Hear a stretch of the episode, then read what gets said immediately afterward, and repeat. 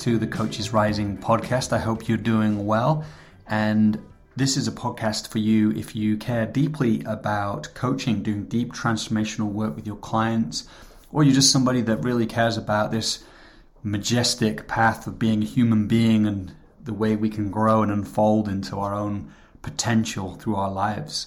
And so today I'm going to be speaking with Marita Boles, and we're going to talk a lot about Whetstone, which is the graduate program that Marita runs every year for coaches. I'll just read something from her website. It says Whetstone is not for the faint of spirit. It's a year long development course for coaches and leaders committed to delivering high level services for their clients and communities as a form of their highest self expression. It is, in effect, a graduate program for people looking for continuing development with peers who are also experts.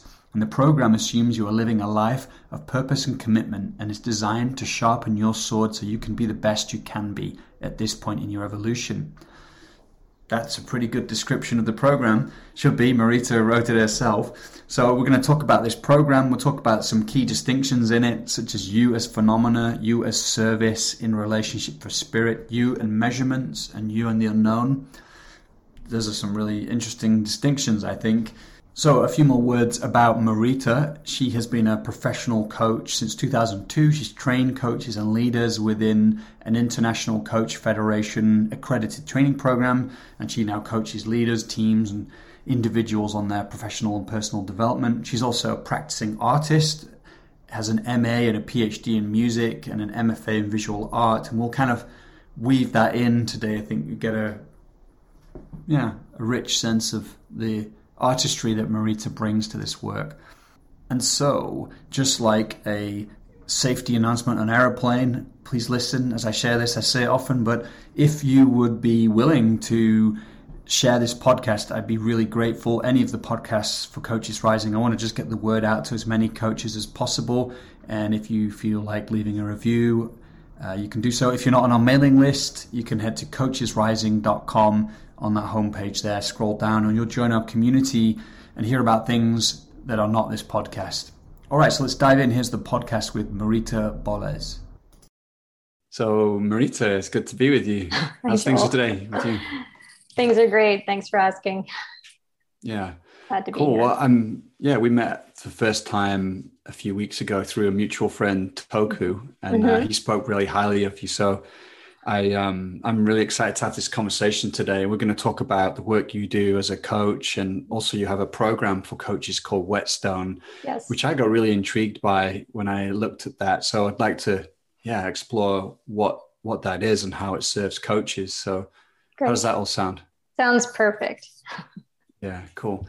Yeah. Um, I, I think uh, just to ask you first, just to maybe share a little bit of like w- what is the work you do? Like what's your background? Mm-hmm. and we kind of get on yeah. the same page. Sure. Yeah. so um, i'm trained as an ontological coach. Um, i did a training in a company called accomplishment coaching back in 2002 and during that time i was also very involved with landmark education and the work of uh, werner erhard I did the forum back in 1995, and I did many programs with that as well. So, um, accomplishment coaching, the founders of accomplishment coaching both also had a lineage through Landmark and Werner mm. in some direct or indirect way. So, um, so I'm pretty steeped in that kind of a conversation or that kind of a perspective. And in addition to that, I'm a musician and an artist and have lots of degrees in music and art and make music and art. And uh, find that basically my brain creates in coaching and music and art pretty similarly. Like it's all like the same stuff, but coming out in different forms or different kinds of ways. So the stuff that I'm committed to gets to be expressed in many different modalities. Yeah. I actually get really curious about that. Do you do you have a sense of like what what's underneath each of those three disciplines that's the same thing? Um, sure. Well, one thing is I would say just who I'm being about it, which is just um, well, all three of those things are inherently creative to me. you know, like the coaching conversation is a very creative conversation. And you're really mm, engaged in a process which is dynamic, like where you're, whether it's creating one's life or creating a piece of art, you're like as John Dewey says, you are doing and undergoing. Like you're doing the thing, but you're also experiencing the thing. So you're responsive to the thing as you're doing it and as you're under, you're perceiving it while you're creating it, right? So in the coaching process, it's the lived experience. You know, we can talk about a project or an idea, but when you do it, you're actually living the experience. You're having that experience. And it's the same with art, of course. I mean, more so even with art, because we relate to art experientially. Like you go to hear music to have that experience, you know. So there's a real similarity for me. And also, um, my work delights me and that's sort of a place where i come from in both areas so just sort of following whatever is most delightful or amusing to me as an idea or as a pursuit you know mm. it's it's good like there's not like a a way of being about music. I used to be much serious, more serious about music, for example, and that was different than sort of how I was as coaching, or like there was sort of like these different sort of buckets or containers. But the more I've done it, they sort of have all blurred together and become much more integrated. So. Yeah. I, I, I think that's that's really cool because I've been reflecting on how, um, for me at least, the the value in not being kind of ensconced within one field, but mm-hmm. the kind of multidisciplinary or multi-perspectival um, approach that that actually they all begin to inform each other and expand Absolutely. me so I become more fluid. I think that's so important in our times. Truly. And I think we're living in a time which is that way. Like there used to be such a focus on specialization. And even when I was composing, like it was really like you couldn't do anything else but compose. Like it occupied all of your mind and all of your time and all of your energy. And then a few years ago, you know, so when I got another art degree, I went back and got an MFA in my 40s. And I there was a different person who ran that program, and he was interdisciplinary. And he was a poet and a video artist and an activist and a teacher. And he talked about how his how his pedagogy was as informed by aesthetics as anything else that he did.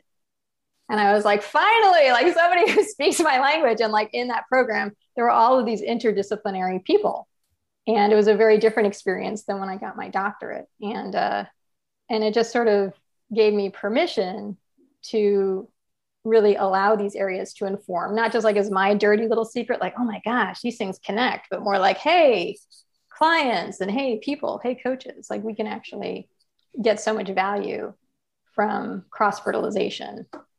Mm. It's really useful. And um, just before I ask you about Whetstone, mm-hmm. um, the you used the word delight as well, and I think that also is a, an interesting kind of energy, isn't it? Um, and I can relate to that myself. Mm-hmm. Um, I find that that is something that's guiding my inquiry into these different areas. Sure. Um, um, what what what's that experience like for you? That experience of delight is it? Does it have a kind of intelligence to it? or not? So. Maybe not. Sometimes it's not. I think so. I think I think I, I've created sort of a, a, a discerning delight. Like I can tell when something is not delighting me, and then I will uh, um, tweak it or adjust it or abandon it or what have you. Given that, um, I don't know. I just I feel much more relaxed when I'm in a delighted and amused space in general and that has me be more present. You can't be delighted if you're checked out or stressed out or scared. Like there's just like all these ways of being that you cannot be, uh, or that would make being delighted impossible, I guess. And it's really just like, it's not even like a goal. It's just sort of who I am, like as a default kind of essential way of being that I have. And the more aware, I, it used to be something I kind of took for granted or it was sort of just in the background or a personality trait. And then as I've built more self-awareness, I'm like, actually, this is a true north. Like this is a way to to align myself with my commitments. And this is a way to pursue things by checking in with like what actually delights me. Yeah, I, yeah. Um, I find it it's kind of got a kind of like connoisseur type mm-hmm. energy in my experience where I'm like savoring what mm-hmm. I'm doing and that reveals the depths and the distinctions of my experience. Right. Well, you want to play with it. You want to be with it. You want to explore it. Mm. it, it it's, it's so inviting. Um, well, you know, uh, one of the things we'll talk about today is whetstone. I'm sure we're going to talk more about ontological coaching too, mm-hmm. but um, like, what is whetstone? yeah. Well, whetstone, whetstone, in in fact, whetstone is a year long program for coaches. It's a seminar, and the content of the seminar is that we read um, different materials from different cultures and times and disciplines, like what we're talking about, and that all of these different um, speaking of curation, they're curated to speak to one of four different topics, which is you as phenomenon or the lived experience, you in spirit, you and measurements or like concrete reality, and uh, you and possibility. Mm. And the intention was to have a place. So, coaches, my experience of coaches is that we, we get trained and we do stuff, we develop ourselves, and then we kind of take a break from that and we do coaching and we and we become thought leaders or whatever it is that we do we become creative but there's like not really a place to go back from a more advanced perspective and rekindle or revisit those fundamental inquiries. And i found that you know as i was advancing as a coach and being with other coaches there became sort of like a mm, like an ontological laziness even like you know just sort of like we get so smart about transformation and we know how to do it in a sense like it almost becomes more like a skill and therefore we don't necessarily have the spaciousness to like sink in and revisit these kinds of inquiries and really check in on a deeper level that that um, just interrupt you. That really grabs my attention. What you're saying now. I don't know if you're about to expand on it, but uh-huh. I, I, do want to ask you, um, like, what you mean about that ontological laziness around transformation. I think I, I really get a, a taste of it, but I, mm-hmm. I, I think you're going to reveal some of these distinctions to me. Like, what, what exactly do you mean by that? Yeah. Well, yeah. So, um, so the ch- I would say that a challenge in being transformed or practicing transformation is always around authenticity, right? And are we being authentic with ourselves and others? And as ontological coaches, we learn, like, for example, to be at choice or like to distinguish who we're being and choose who we're being. Like, there ends up being like a lot of ways to sort of like choose your way from one way of being to another way of being, for example. So, mm, like, mm, right. um, without necessarily looking at like what was that first way of being, like what was actually going on there. And so it becomes a little bit of a shortcut, you know, sort of like I can do the slim fast diet or I can eat right and exercise. And as coaches, you know, like like are we always eating right and exercising? Are we actually doing the work that we need to be doing when we get very good at just sort of like cuz we can be very smart like, "Oh, I'm just being like this. Oh, I'll just choose that." And now I'm mm. generating something else. And the challenge is that, you know, what I notice as a coach of other coaches is that that wasn't always um, authentic like it yeah. kind of handled something in the moment but it didn't actually handle the fundamental inauthenticity so um, like actually doing that deeper work you know so whetstone is an invitation to actually be in that space and is that like kind of like we we develop a kind of identity as a transformational totally totally practitioner exactly and therefore that suddenly is the thing that comes to the foreground whenever right. we experience this whatever it is and then you know that's actually but it has a superficiality to it as, mm-hmm. as well. Maybe it has a depth to it mm-hmm. but it can also become like um habituated. Totally right. Because part of transformation is being on the unknown or like is stepping into possibility. So um yeah so we get very i mean we get really masterful at skills which makes sense. But then you know where do we where can we have like a beginner's mind again? You know where can we make mistakes again? Where can we just consider things reconsider things? Um, you know we have a relationship to possibility. Does that become a fixed relationship to possibility? Does possibility become performative? See i see this all the time. Possibility is a performative thing. It's like no possibility is it's gonna can i swear here You can swear as much as you like. Yeah. possibility is going to fuck you up, right? If it's not, if it's not fucking you up, then like it's not actually a possibility. Like we got to like, it's going to create something. It's going to like have you have a real experience, which is going to touch you and move you. So, um, you know, what are we talking about when we talk about possibility? When it becomes like an abstract concept, right? So, um, yeah. Well, I, I just think I want to underline everything you just said because I mm-hmm. think this is gold. You know, mm-hmm. um, what you're pointing to, that because um, I because immediately I can see in my my own life where that becomes the case. You know, and how even maybe it's even more. I don't know if I want to say dangerous, but like you know, um, what's I don't know the word I'm looking for, but um, with transformation, you know, we read a mm-hmm. bit, we learn a bit, mm-hmm. and suddenly we're, you know, we kind of think we know more than we do, or mm-hmm. it, you know, it it sort of becomes habituated, and yeah. then we're not really in that authentic journey that you're talking about. So I think mm-hmm. that's that's beautiful. Mm-hmm. Um, and I guess I'm curious then how you invite coaches beyond that you know or to come to to see that and then move mm-hmm. through that?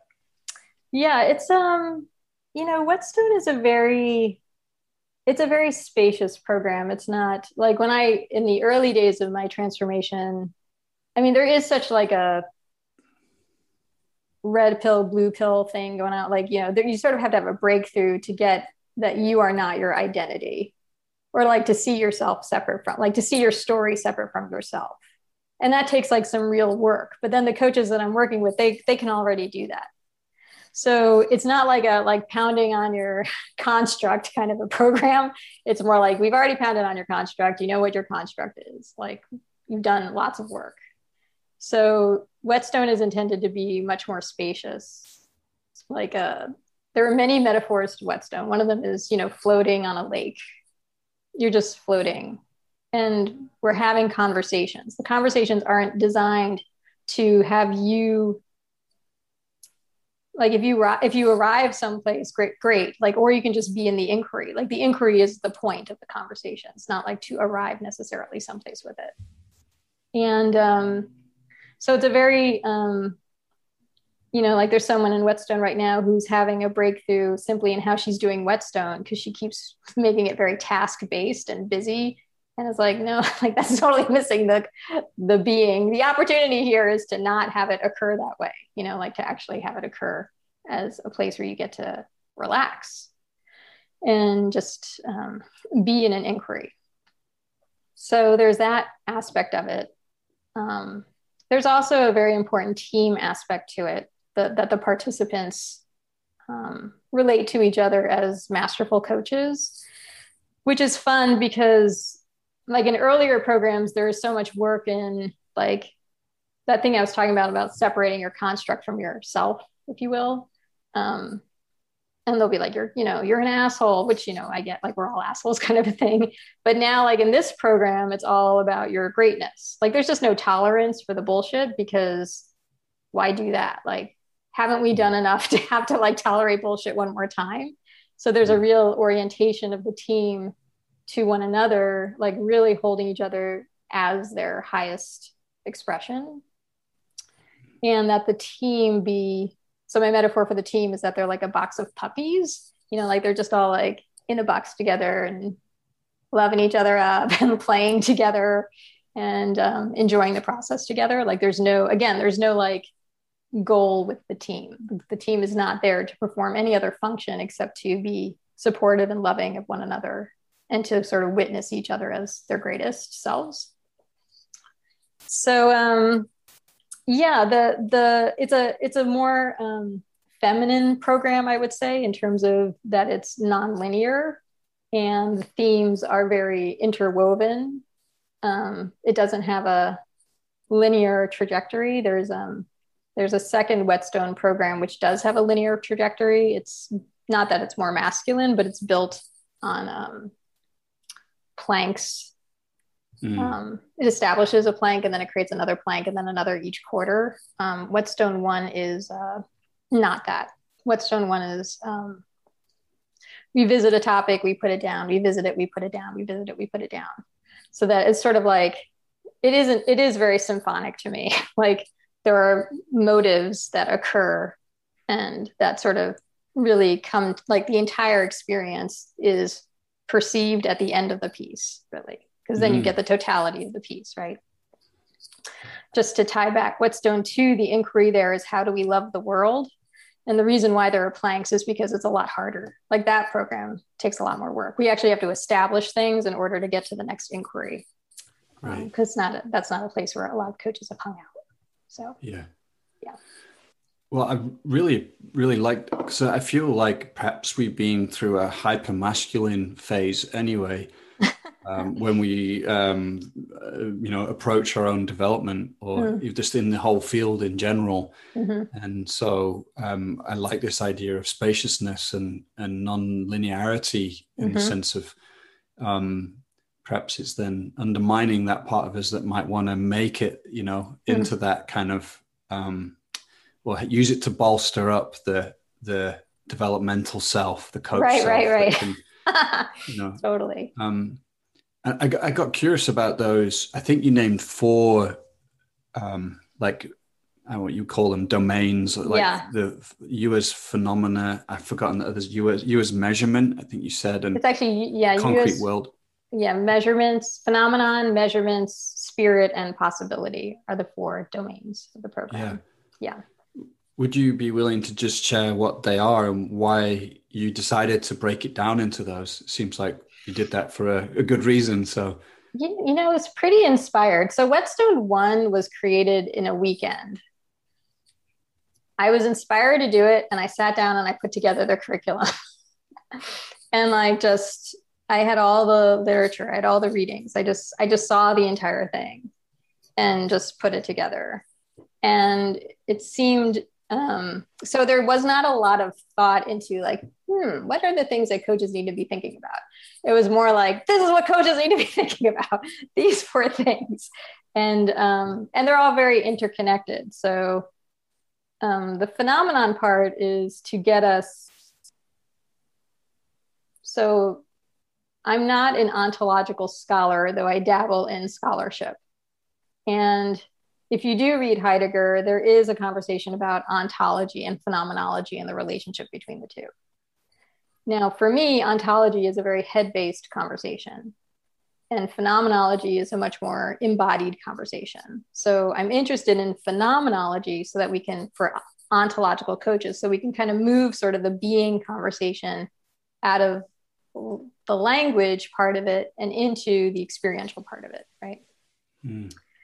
And then there's um, measures because I just have a, I guess, a philosophy that physical reality is useful and important for coaches, you know, so that we're always grounded in like what is so and what the facts are, but also that how we relate to measures can be very creative. Like measurements, it's not just data.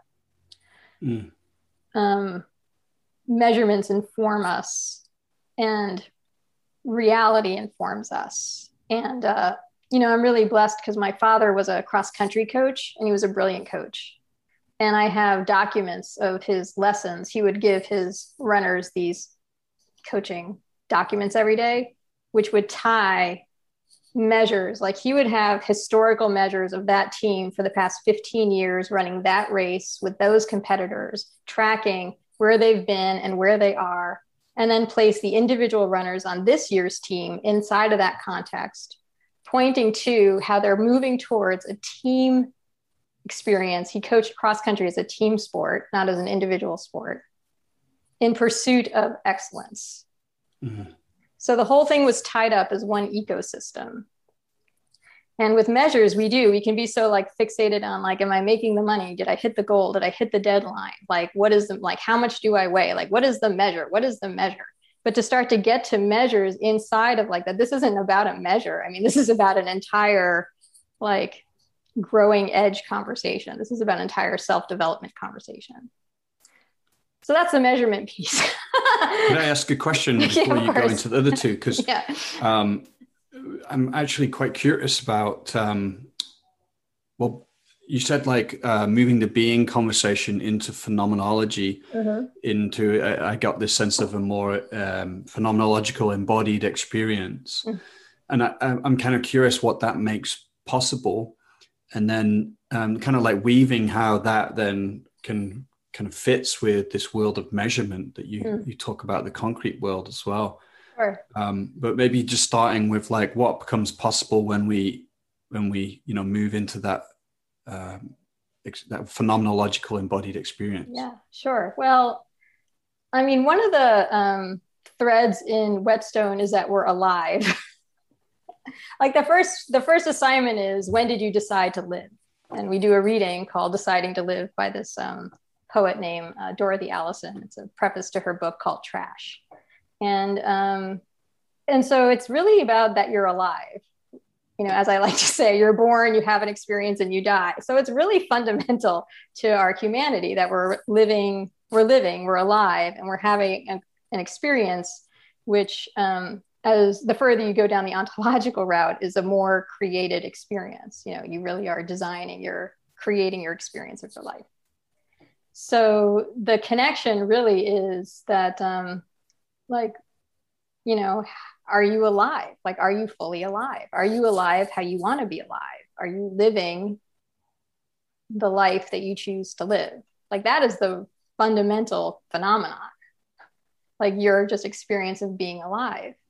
And the measures, you know, concrete reality is very much a part of our experience of being alive because we're physical, you know, time space based creatures, right? Perceptual creatures.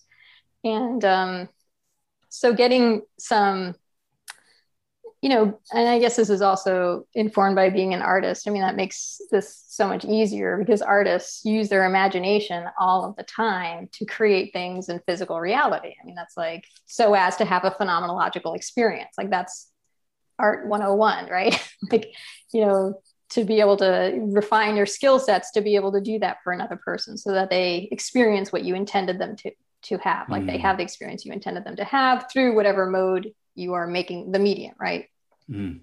but now it's like you're the artist and your life is the art and are you experiencing the thing that you wanted to experience if you create that intentionally can, can i ask you about that i find that a brilliant um, inquiry and uh, let me see if i can articulate what comes up for me um, mm-hmm. before i lose it uh, I guess i'm curious like what comes out of that inquiry um, and i know that it would be probably very different for each person but um, you know i guess i'm thinking about my own life where i'm living into an inquiry around like what is the life i want to be living mm-hmm.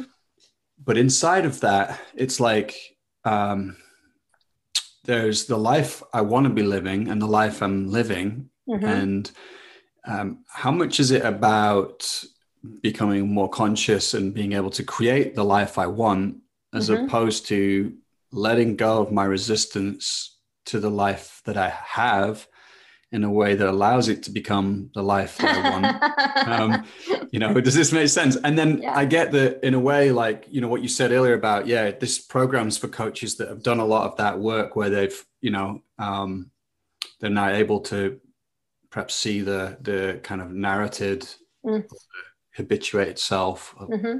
the word you described it but um anyway i just want to see like what comes up for you if i share that if anything I, I don't know that there's there's a either or there but um it's more like what's there's the life you want to be having so it's more like what is the experience you want to be having right like moving into the experience that you want to be that's having. that's beautiful because that's really it isn't it yeah because yeah? it's and it's a different because the life you want to be having can be an idea mm. and it tends to be very egoic in nature well the life i want to be having is to be like you know some version you know like my thing is um the woman who wakes up at 5 a.m. and does yoga and drinks tea looking at the sunrise. Like every woman wants that. And no morning looks that way. Right? You know, like we're all like hitting the snooze button and our kids are running around or something. There's the life we want to be living. But it's more like, well, what's the experience that you want to be having?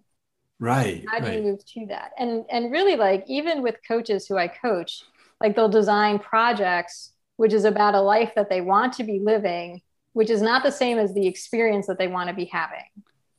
Because even us coaches have an idea an egoic idea of what life should look like right? Exactly right. And and like yeah. that may or may not actually have anything to do with how like the experience we want to be having. So then how do we actually discern that before we spend six months working on an egoic idea and actually like get much quicker about the authenticity piece and being like well this is the experience that i want to be having.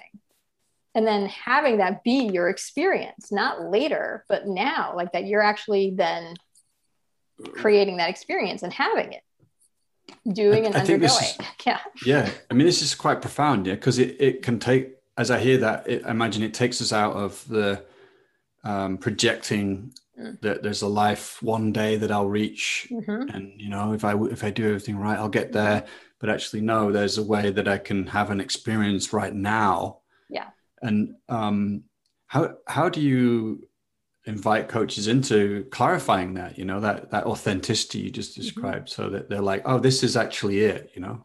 Well, it's usually um, apparent in their speaking. Like, um, like a coach will be creating some project for their business, and then they'll say, almost as an aside like but what i actually want to be doing is writing this book and you know and some or like what i love to do is teach what i love to do is group, do group coaching and their project has no group coaching in it. Simple as that.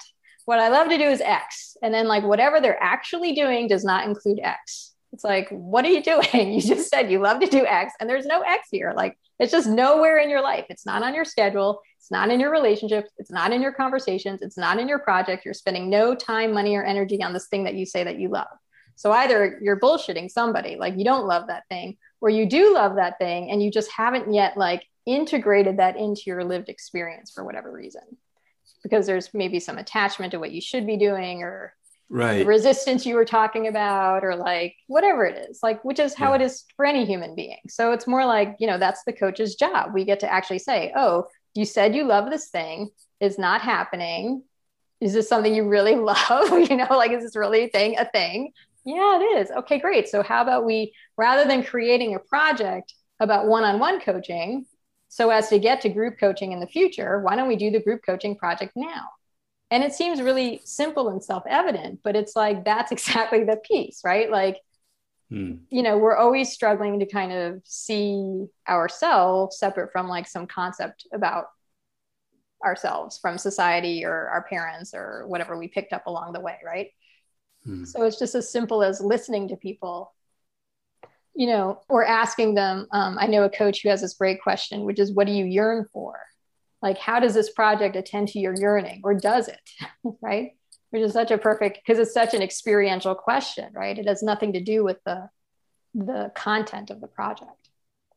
Right, right. Yeah, that's a great question. Mm-hmm. Um, yeah, I really appreciate that. Um, guess I want to come back to then. Um, well, we could talk more about measurements, or we could talk about the other two. Uh, kind well, of... yeah, you know, I think this actually connects a lot to possibility, right? Because like the possibility of your life is that you get to have an experience that is the experience that you choose hmm. fundamentally right like that's the possibility as opposed to some other experience and the authenticity piece is like actually owning whether or not your life the content of your life speaks to that possibility and do you have the courage to confront that and um, allow that possibility, that yearning, that potentiality, that that idea of yourself, that idea that that delights you, right? Whether you're going to allow that to be integrated into your life or whether you're going to do something else with your life for whatever reason, right? Mm. I know coaches who are uh, they're machines about coaching. You know, packed schedules, always on the go, always busy, brilliant, brilliant, brilliant, brilliant coaches, right? But there's like a deflection of what's possible for their life because busyness doesn't speak to like that's not living that's not being alive that's being busy mm-hmm. so what is actual the actual experience of being alive for you Right. The, there might be like, oh, but I love making a difference. Yes. And making a difference and busy are not connected. There's no relationship between making a difference and busy. So what I see and what I'm hearing is that you're busy and overwhelmed and stressed out and, you know, et cetera, et cetera, right? So, how do we make a difference and take that other piece out of the way so that you can be the possibility that you're choosing, right? And have that experience rather than the prevailing experience of being busy, right? So, it's like I hear is it that you're playing with people's ontology there or their, their, mm-hmm. their um, you know, the ideas they're fused with that they don't see? Mm-hmm. And then, yeah, they can see it and suddenly, right. Um, there's possibility that opens up because yeah. Totally. Yeah. Yeah, yeah possibility um, is a real bitch. I mean people have coaches coach to possibility and have a really wacky relationship to possibility. It's so like it goes in and out so quickly. And we can stand for the possibility of another so much more easily than we can stand for it on our own lives you know like and like how to really capture that thing and bolster it and live into it as a daily practice you know it's really can be challenging. I mean, just um, it speaks to me about you. You said earlier in the conversation about how you know coaches train, and then um, you know maybe there's a point where they're they're not training as much; they're doing the coaching, mm-hmm. and I I just feel how important it is, especially through what you're saying, that we're in this like the livingness of our own development as a coach. You know, mm-hmm. the the kind of artistry of that livingness, and um, because it yeah. because it um, kind of brings in a certain aliveness. Like I think you use the word the word authenticity. It's like, mm-hmm. well, what what is that really? You know, like right.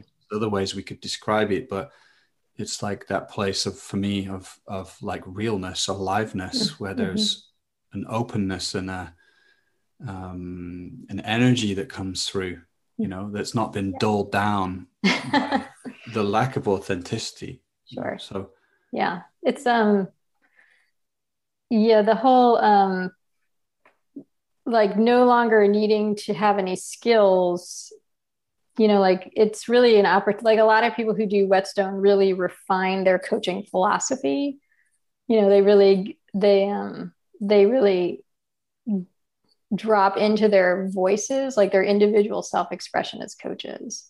You know it's sort of like um like a place where if there's any sort of remaining like how to do coaching right or what's supposed to look like or any any any remaining residual stuff like that stuff gets to be really left behind and there's like a maturity that gets to be stepped into from a philosophical perspective like from a you know like in, in more like a one's voice right and yeah. how, how does that how do you see that happening through the program? Like, um, what is it that allows that to take place? Well, I think actually, um, I think the readings actually really help with that because one of the intentions behind the readings is that you're hearing all of these different voices. So you're hearing all types of people speaking to things that we deeply care about. And they're not coaches, which is hysterical to me because, like, I think as coaches, we're like, we're the only people talking about blah, blah, blah. It's like, no, no, no, no, no, no, no. There are so many people, like, all over the world and all these different disciplines and for millennia who have been talking about the stuff that we're talking about. And so, like, really getting, um, like, hearing how people talk about things, just the language that people use. And, you know, reading like we read there's a little mini spirituality unit we do where we read um, a, a, translation of saint thomas uh, aquinas and then we read uh, chogyam trungpa's uh, sacred path of the warrior from shambhala and then um, what's the third one that we read there? Oh the gita. We read the the first section of the bhagavad gita and uh, we have an inquiry about um, faith in God or universe, faith in human beings, and a faith in the an ultimate reality.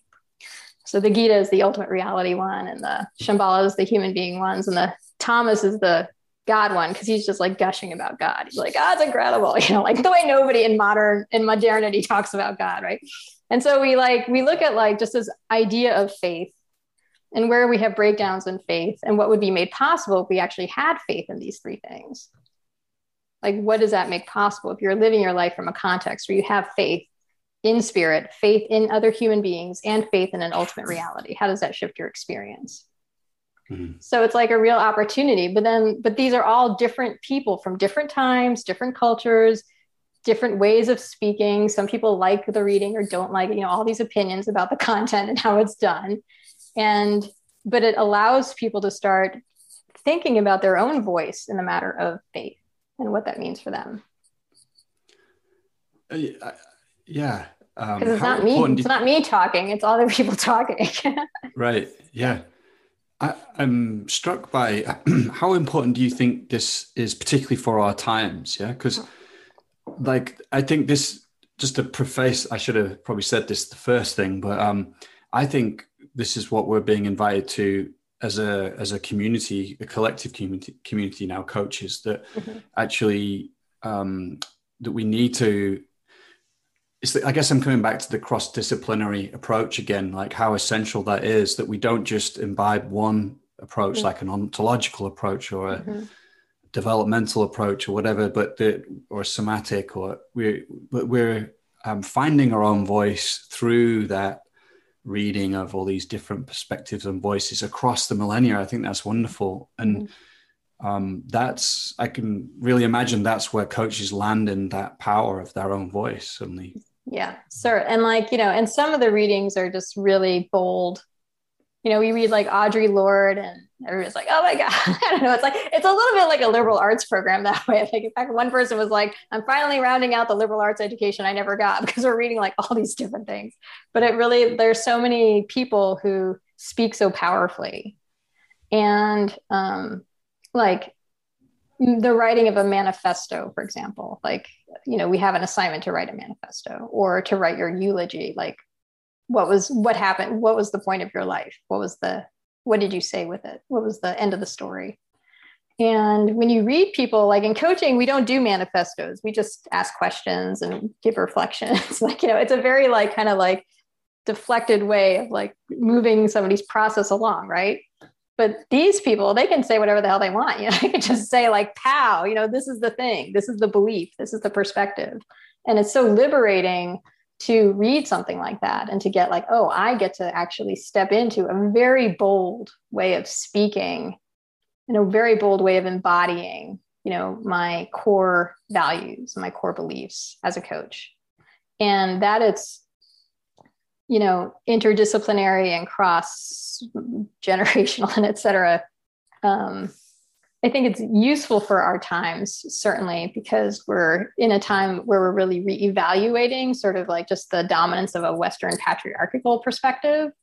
But also, um, I think it's important for us as coaches because it's a very weird field in that you don't have to have, you know, thought about any of this stuff before. Like you just sign up for a program and get some training and do it, right? Like there's no necessity you know the icf core competencies don't ask you if you've had like where you're at in your values and beliefs and coaching philosophy you know like it's more like what are your skills as a coach and enabling a process? So um, having a deeper cut i think is a big opportunity for our profession.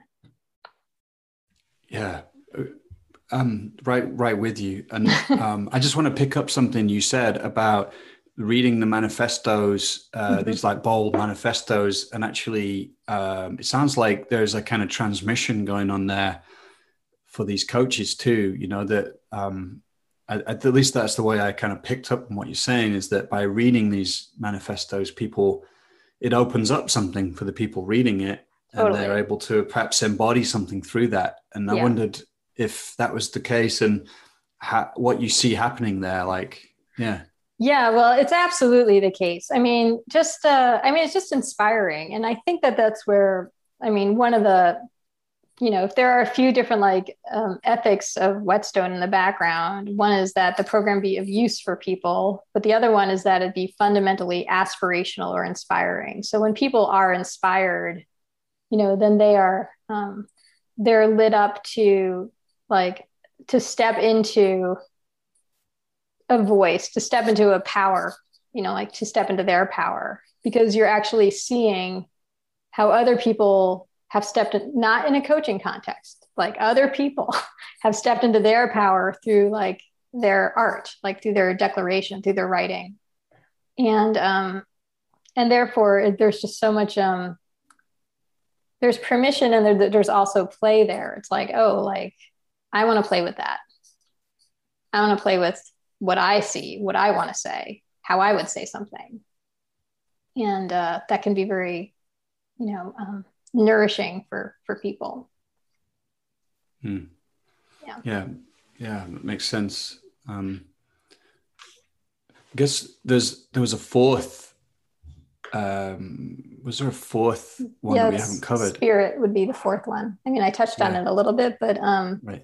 Spirit is another one. And then that's also related to possibility. I mean, it's all sort of like how we deal with the physical and the metaphysical, really. like, you know, there's the physical, like your experience as a human being and the measures. And then there's the metaphysical, which is like, you know, possibility or spirit and that stuff, which is not so, you know, necessarily physical. And while like there's no um, religious um, orientation of the program, we do play with a lot of ideas around um, you know, just sort of, uh, how do I want to say this? Like the divine system that we're all a part of. so maybe I would language it like just sort of the like what is the limitation of our subjective perspective and how do we like really grow and step into the more of the allness of it or the universe or however you want to language that for yourself but it provides this whole other opening for people like to be connected beyond here like I can then be connected. And it has relevance to me. But then I also have a say about it. And I have to potentially deal with my stuff about that because that could also be very confronting. Like, you know, it just invites this whole other conversation. So, um, what's possible and like one's relationship to possibility, like spirit may or may not be possible for you. Like, there's a possibility conversation about spirituality some people it is, mm-hmm. and for some people it isn't. But then we get to have that conversation, right? So it's all interconnected. And I'm, I'm imagining, at least from in my own experience, the um, expanded sense of self that came through a spiritual inquiry and practice, mm-hmm. um, which kind of like loosened the tight knot of ego somewhat um, and I, I mean in the sense of like there's a good functioning part of ego which is really useful but there's a there's a kind of protective yeah. controlling side and that part um, loosened somewhat and that enabled me to live into possibility more mm-hmm. in the process. Yeah totally. And really like for me for me personally the spiritual conversation is always a love conversation. Like it just always comes back to love again and again and i can't really avoid that personally I'm like, oh, there it is again. You know, like, and so, and then that is really like such a, you know, like, are you open hearted? Like, are, how open are you to all of it? Like, are you really, what are the limits of your love and how you express it and who and with whom and beyond just sort of, you know, in the physical space and et cetera. I don't know. It gets really hit. it gets, it gets pretty far out for me pretty quickly, but that's where I, where I always end up with it. And I'm, I'm imagining the phenomenological experience of love too. Mm. Oh, entirely. Yeah. Yeah. Mm. So they're all so deeply like interwoven.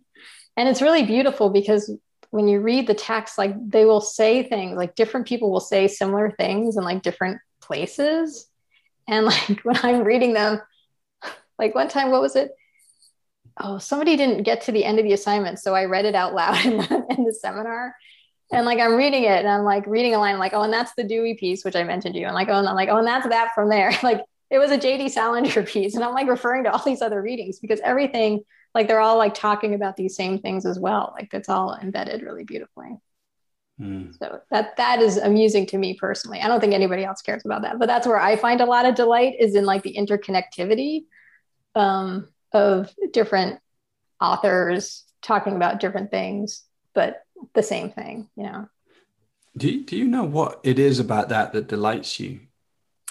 You know, I don't know, but like I have this weird gift of being able to take disparate things and finding the kernel connection between them. Like it's weird. I mean, like like I was listening to this piece of music that I'd never heard before. It was this new trumpet piece. It was this modern piece that had been just recently written, and it occurred to me that um, that piece gesturally matched this piece called Trio A, which is by this modern dancer from like 1960 something, and Yvonne Rainer is her name. And I found I did that that thing, you know, with um The Wizard of Oz and Pink Floyd Dark Side of the Moon, where if you start them at the same time, it works like the soundtrack. Uh-huh. So I did that with Trio A and this trumpet piece, and it totally worked and it blew my mind. I'm like, how do I do that? Like, I don't even fucking know. Like I just have this intuition about things that connect in a very kind of um, real, tangible, kind of phenomenological way. And so I think when I designed the Whetstone over the course of the weekend, it was just like my brain having a a play date with itself and just uh, putting together all of these things. It's it's a little bit it's like inside of the realm of like gift and brilliance that I don't need to think about too much. It's just very natural to me, and I just sort of let it let it be. So yeah, it sounds like some kind of like pattern pattern recognition. totally, it's totally strange. Um, you know, like synesthetic pattern recognition. it's really weird capacity mm-hmm. that you know um, it's fun yeah. though. I mean like you know and then when it works you're like hell yeah it's like check that out. And then you know i want to tell everybody and then it's like this is so obscure like nobody cares about either this trumpet piece or like the yvonne rainer piece like it's like that's nice burita you know moving on. Um what I, I, guess i'm curious about the outcome of whetstone um, mm-hmm. in terms of you, you i think you've talked about it quite a bit already but you know i'm curious what you see as a common outcome for people who are going through this, you know, more spacious, nonlinear approach mm-hmm. to these readings, their own reflections, reading mm-hmm. manifestos, right? Inquiries, yeah, yeah. They, um, I would say that, um, they really do come out with a more clarity around who they are as coaches mm. and what they're here for. Um, a lot of people refine their voices and get more confidence as coaches. Um, everybody makes more money weirdly because I don't have a there's no money conversation in the program whatsoever. But like there's a big abundance that occurs through doing the program. People really stop dicking around basically. So a lot of stuff that um, then there's no real tolerance for dicking around in the program and there wouldn't be. And like and plus again like with these readings and you're reading these people who like did the work and wrote the poems and wrote the pieces and you know they are living their full life. And so there's no sense in not living your full life. So a lot of things that a lot of uh, to use a landmark term a lot of rackets get resolved.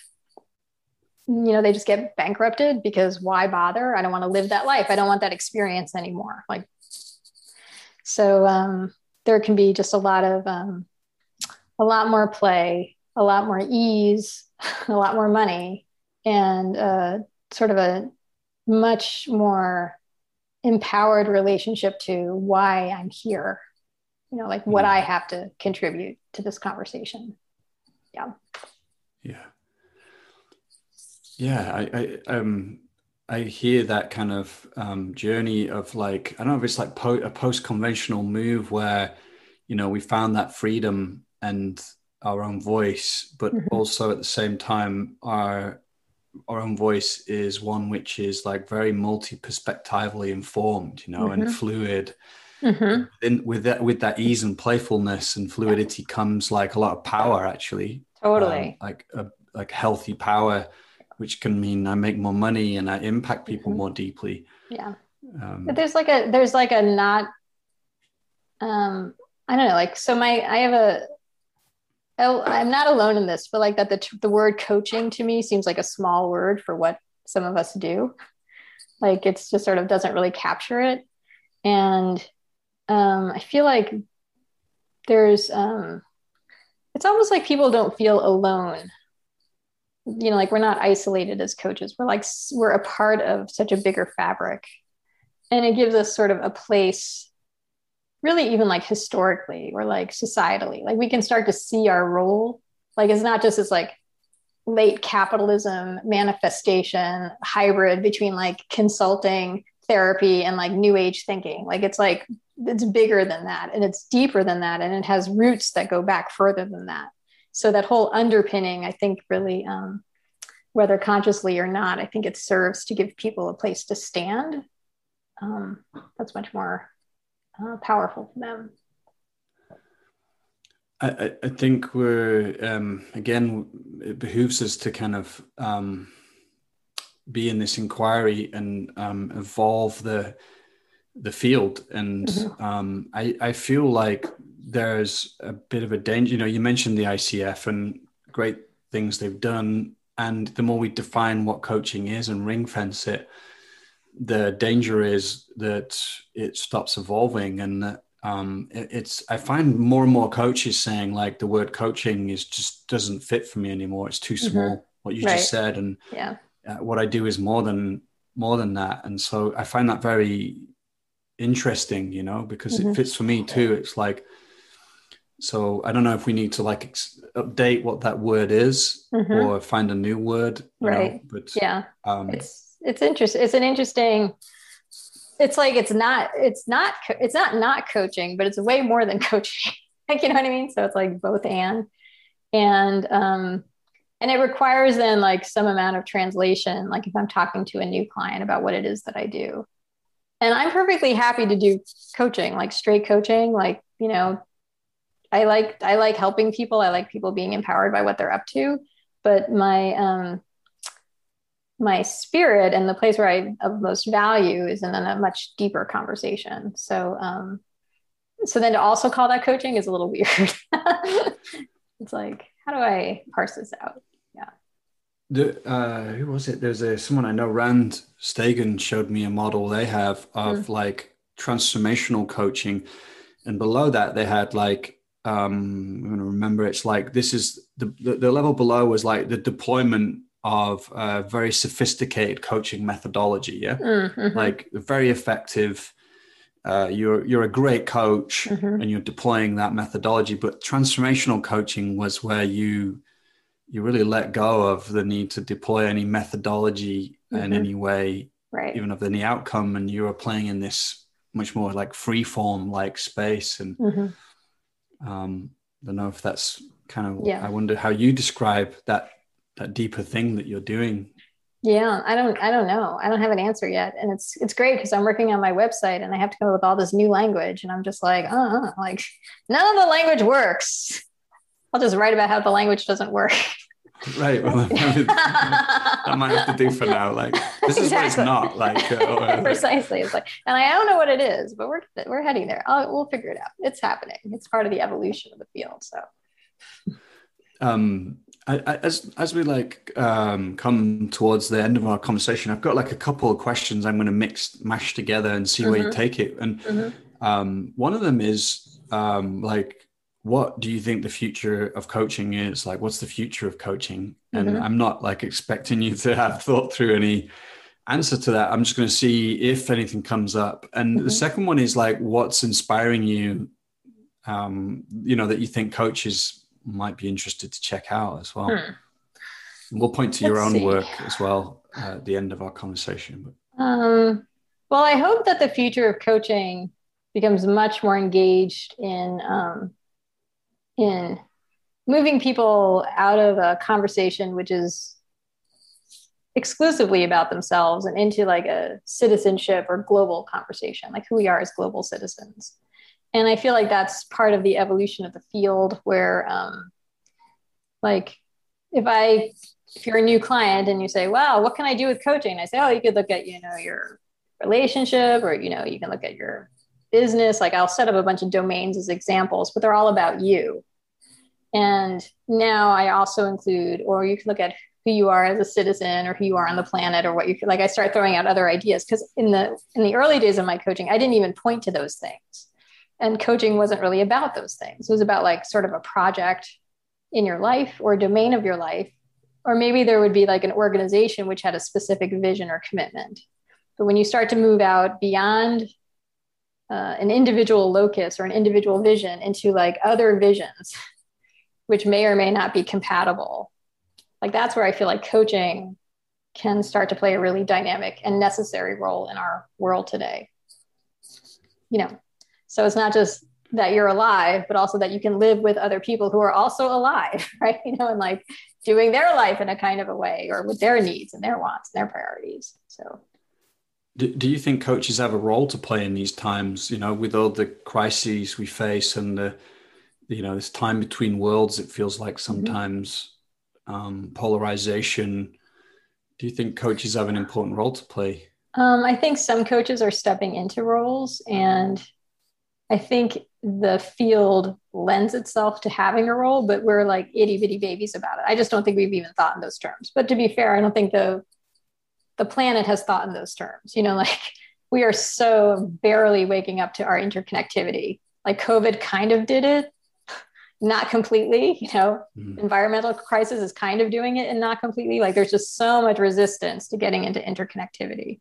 So, um, you know, it seems like it's a very nascent kind of a place currently, but I think that we could absolutely, like, it would work for us to move in that direction. I think that that would be compatible with our work in a big way. Mm-hmm.